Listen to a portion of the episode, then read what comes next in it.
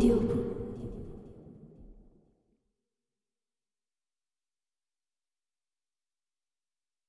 광활한 시골 풍경을 통틀어 움직이는 사람은 그 둘뿐이었다. 우아한 아가씨는 자전거에 아주 꼿꼿이 앉아 있었고 그녀를 뒤따르는 남자는 핸들을 잡고 몸을 숙이고 있었다. 그런 모습에서 어딘가 수상쩍은 분위기가 물씬 풍겼다. 그녀는 그를 뒤돌아보고 속도를 늦췄다. 남자 역시 속도를 늦췄다. 그녀가 멈췄다. 즉시 그 남자도 자전거를 멈췄다. 그녀와는 이백 미터 가까운 거리를 둔 채였다. 그녀의 다음 행동은 뜻밖에도 아주 당돌했다. 느닷없이 자전거를 획 돌려서 그를 향해 곧장 돌진해 간 것이다. 그러나 그 역시 그녀만큼 재빨라서 필사적으로 쏜살같이 달아났다. 곧 그녀는 다시 자전거를 돌렸다.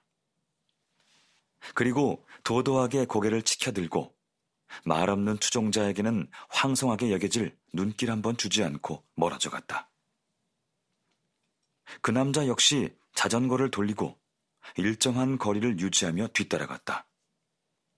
그러다 두 사람은 도로가 꺾이는 곳에서 내 시야에서 사라졌다. 나는 은신처에 계속 남아있었다. 그렇게 한 것은 잘한 일이었다. 곧 그 남자가 천천히 자전거를 몰고 다시 나타났기 때문이다. 그는 찰링턴 홀 대문으로 들어서더니 자전거에서 내렸다. 나는 그가 나무 사이에 서 있는 것을 몇 분 동안 바라볼 수 있었다. 그가 두 손을 올리고 넥타이를 바로잡는 듯했다. 그러다 자전거에 올라타고 찰링턴 홀 저택을 향해 내게서 멀어지더니 결국 시야에서 사라졌다.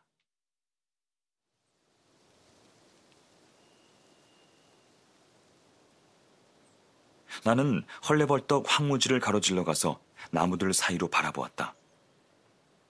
튜더 양식의 굴뚝이 쭈뼛 고개를 쳐든 낡은 회색 저택이 멀리 어슴풀에 보였다. 그러나 빽빽한 관목 사이로 길이 뻗어 있어서 그 남자는 더 이상 보이지 않았다. 그러나 나로서는 아침의 과업을 꽤 잘 해냈다는 느낌이 들었다. 그래서 기분 좋게 파넘으로 걸어서 돌아갔다. 그 고장의 부동산 소개업자는 찰링턴 홀에 대해 아는 게 없다면서 펠멜의 유명한 부동산 회사만 소개해 주었다. 집으로 가는 길에 그 회사에 들렀더니 정중한 직원이 나를 맞이했다. 이번 여름에는 찰링턴 홀을 세낼 수 없다는 말을 들을 수 있었다. 나더러 한 발 늦었다는 것이었다. 한 달 전에 이미 윌리엄슨 씨라는 사람이 세를 들었기 때문이다. 그 사람은 품위 있고 나이 지긋한 신사라며 그 밖에 더 얘기를 해줄 수는 없다고 정중한 소개서 직원이 말했다. 고객의 신상을 상세히 밝힐 수 없다는 이유에서였다. 셜록 홈즈는 그날 저녁 기나긴 내 보고에 골똘히 귀를 기울였다. 나는 내심 칭찬을 기대했지만 퉁명스러운 칭찬 한마디도 듣지 못했다. 그 한마디가 내게는 정말 값진데 말이다. 오히려 반대로 그는 평소보다 더 매정한 표정을 짓고서 내가 한 일과 하지 않은 일을 사정없이 꼬집었다. 이봐 왓슨, 자네는 숨을 장소를 잘못 골랐어. 생 울타리 뒤에 숨었어야지. 그러면 흥미로운 그 인물을 가까이서 봤을 거 아니야.